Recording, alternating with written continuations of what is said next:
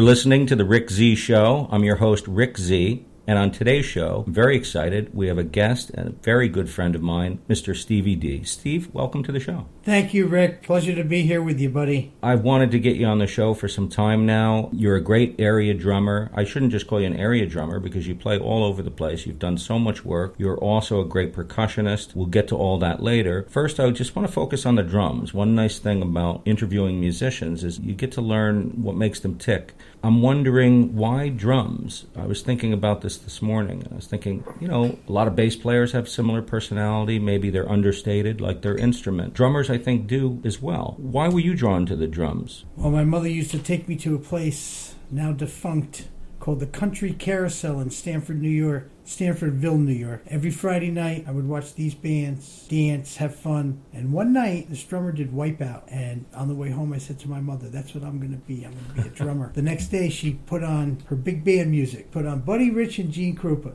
Buddy Rich played so fast, couldn't understand anything he was doing. But Gene Krupa, all those tom rhythms and stuff, it was great. He swung. He did swing. He really did. So that afternoon, we went to the city of Poughkeepsie like we always did every Saturday afternoon, and there was a band playing. And I asked the band leader if they did Wipeout. He said, We do. And I said, Could I come up and play drums? He goes, You don't play drums. He says, I can do this. I know I can. So just to humor me, he let me go up. And by memory, I just started playing the song. The band came in, and I realized, My God, this is what I want to do.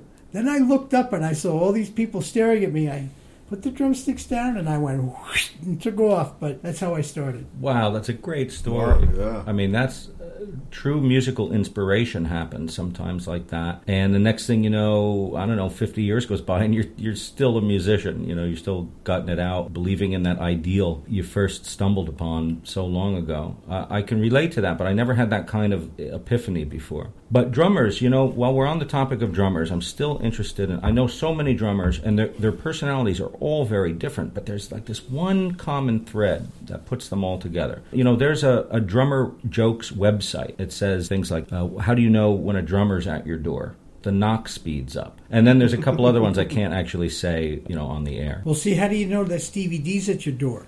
The Ah. knock is in perfect time. Oh, well, I can't argue with that. You're a percussionist too, Steve. What is the difference between drums and percussion essentially? Because I know drummers that cannot play percussion, and I know percussionists that can't sit at a kit and play. You can do both. What's the difference? Well, for me, the difference is mostly it's just using my hands, no sticks, really no cymbals, no bass drum, and it's a lighter, airier way to create. I can just tap on a cowbell, I can tap on bongos, I can shake a tambourine, I can still put the same thought into the song, but I don't have to sit there and have that whole drum set in front of me with all the sound and the volume. So many people can't handle that, especially the lighter musicians who like to play acoustic, especially the creative people. I love sounds. Percussionists, a lot of sounds. And you like rhythms, I know, and it's not just having that fat sound of a kit, kick and snare and hi hats, the traditional thing. It's all these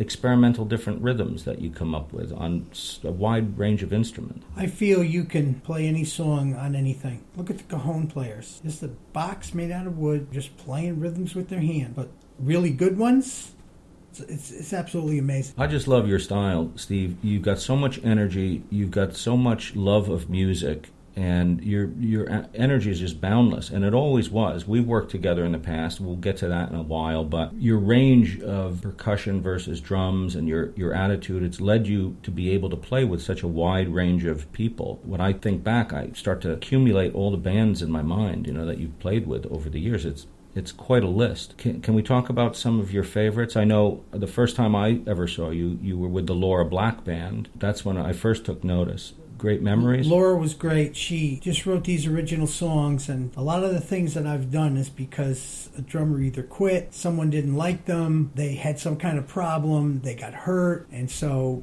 people just used to call me on the phone. Hey, can you sub for this man? Can you sub for this woman? Can you do this? Can you do that? So I learned all of uh, Laura's uh, original music from her CD, went to a gig, and we just played and we had a really good chemistry, her and I. If that chemistry wasn't there, that probably would have been the only gig.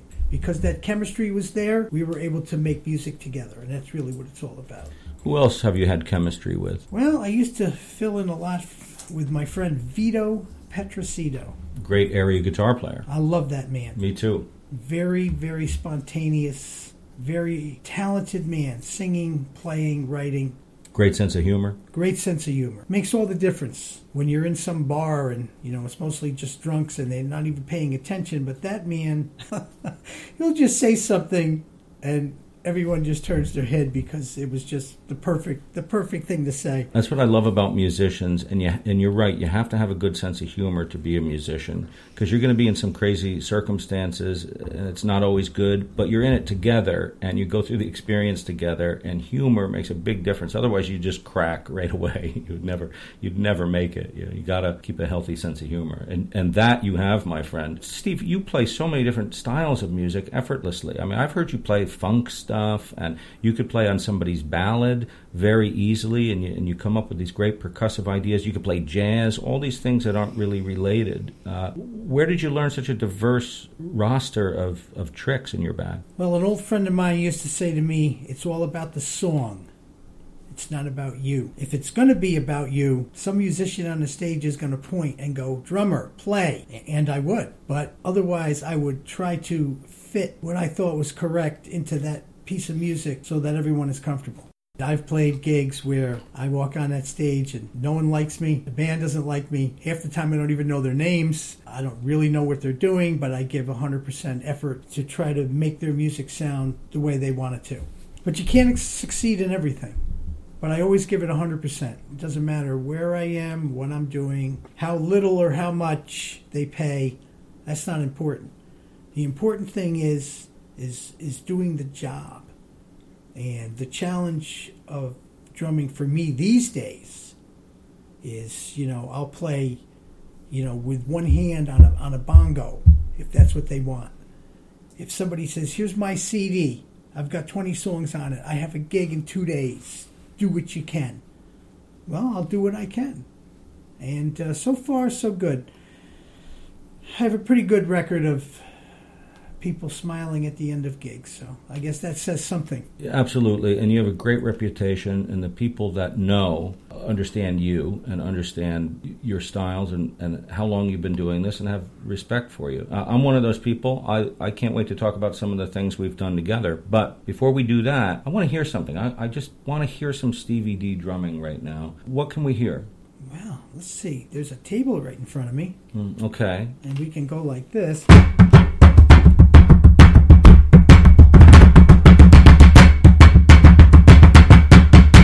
Well, it's a fantastic rhythm, Steve, but I'm not sure this glass table is exactly conducive for the type of sound waves we need to get over on this show. I have no idea what kind of sound waves they would be. We I, will find out. I was thinking somewhere along the lines of just playing something of yours, maybe that already exists somewhere, ah. somewhere out there floating through the airwaves. We can pull it down. We have the technology these days. We can just pull it down out of nowhere and play it. Well, the late great Michael Torsone Hammond organ player, singer, an amazing musician who I terribly miss. Miss him so much. One of a kind. Uh, there's something uh, on YouTube uh, from a B3 documentary that you could um, probably play for the folks. I think it's kind of neat. The, the Hammond B3, by the way, I think it's the most soulful electric instrument there is. What do you think? What are your thoughts? I've, I've seen most of the greats, and uh, I can't disagree with that statement. I'm in the mood to hear some Stevie D, and if it's with some Hammond organ, it can only be better. So let's check it out.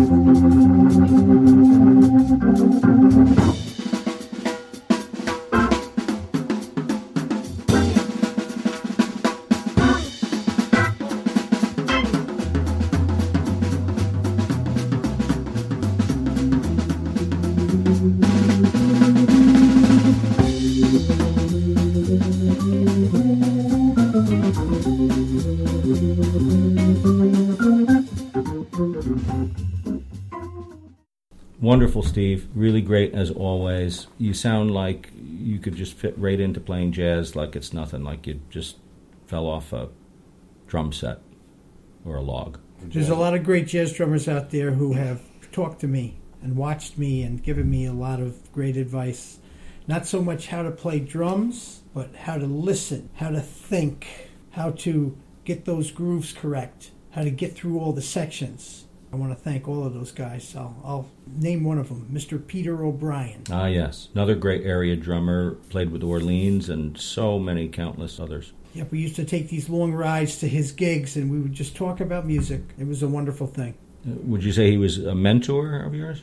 Not a mentor because remember, it's really not about teaching me how to play anything on the drums, but how to approach playing the drums. In How- philosophy? Philosophically, yes, I guess that would that would make sense. Mhm. He would explain certain things to me that I didn't understand. We'd listen to a tune, and I'd say, "Well, how did they figure out how to go from here to here?" And he would tell me.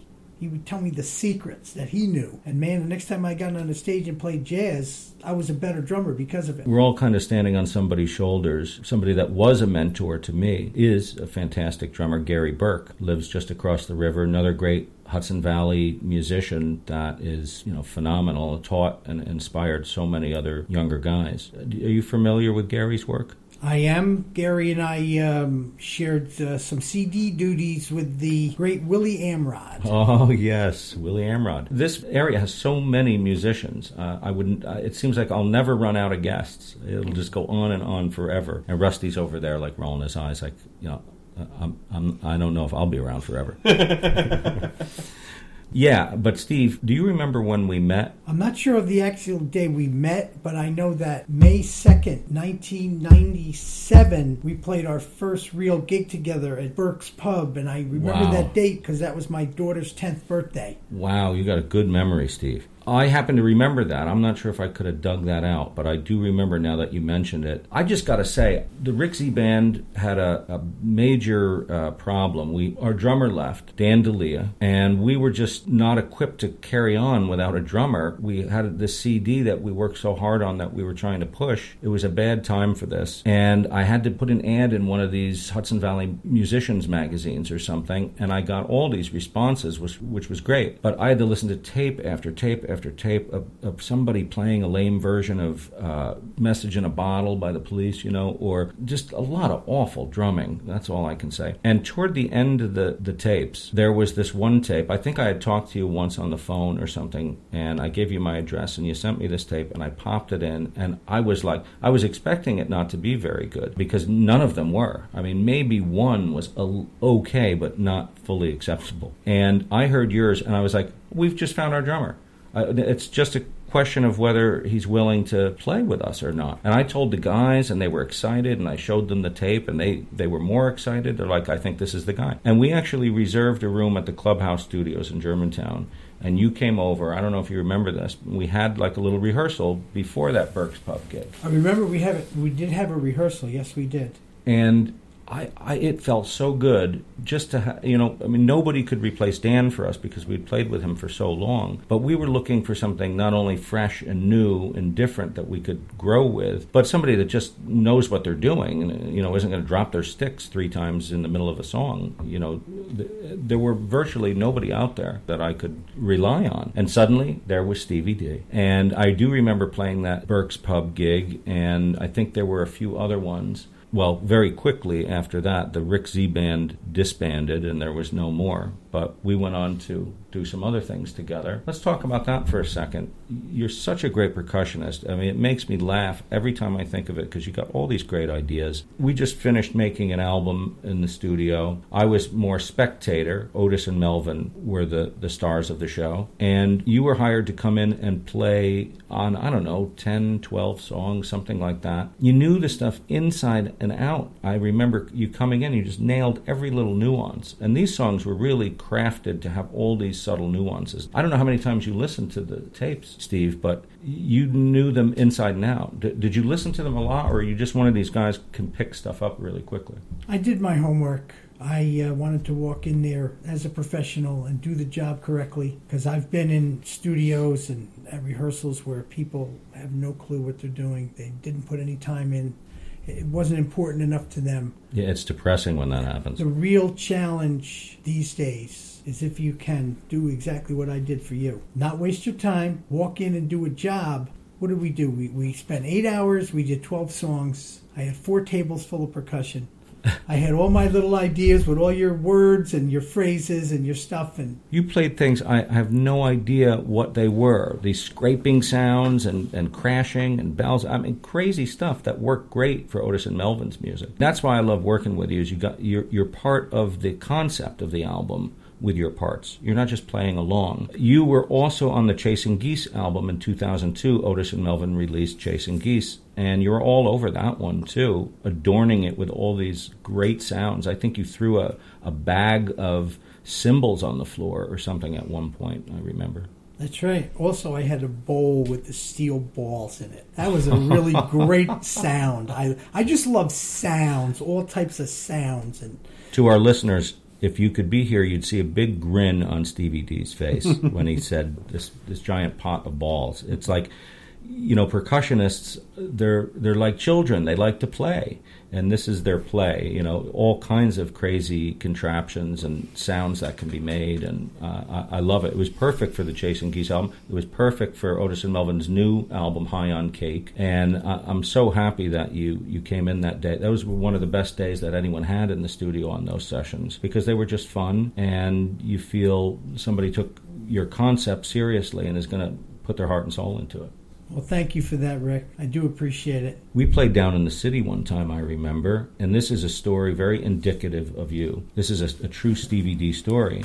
But we were playing, I think, at a place called the Back Fence. The back fence, It was down in uh, Greenwich Village somewhere. sawdust on the floor. Yup, sawdust on the floor, overpriced drinks. We basically played a whole long set of music, and then it was time to go home. You don't always get more than one set down there. We're packing up, getting ready to go. Suddenly, where's Steve? Oh my gosh, look, he's up playing with another band that he just met, and he ended up, Uh, well, tell the rest of the story. I think you stayed all night. Well, there was a blues band there, and their drummer never showed up. So the man walked over to me and said, "Hey, you think you could play with my band tonight?" I says, "Well, what do you do?" He goes, "Blues." Said, sure, no problem. I can figure it all out for you. And I did. And I had a great time. And they were all strangers. Still don't know their names, but uh, did a job. That's a great story, and that's just like you. And my guess is you played, I don't know, another hour, hour and a half, probably got home really late, and I bet you you didn't get paid much, if anything. Very little. But the challenge and the fun of making music, that's really what it has to be about because, you know, unless you're a big rock star, you're not going to make much doing this. You do this because you want to do it. You do this because it's important to you to do it.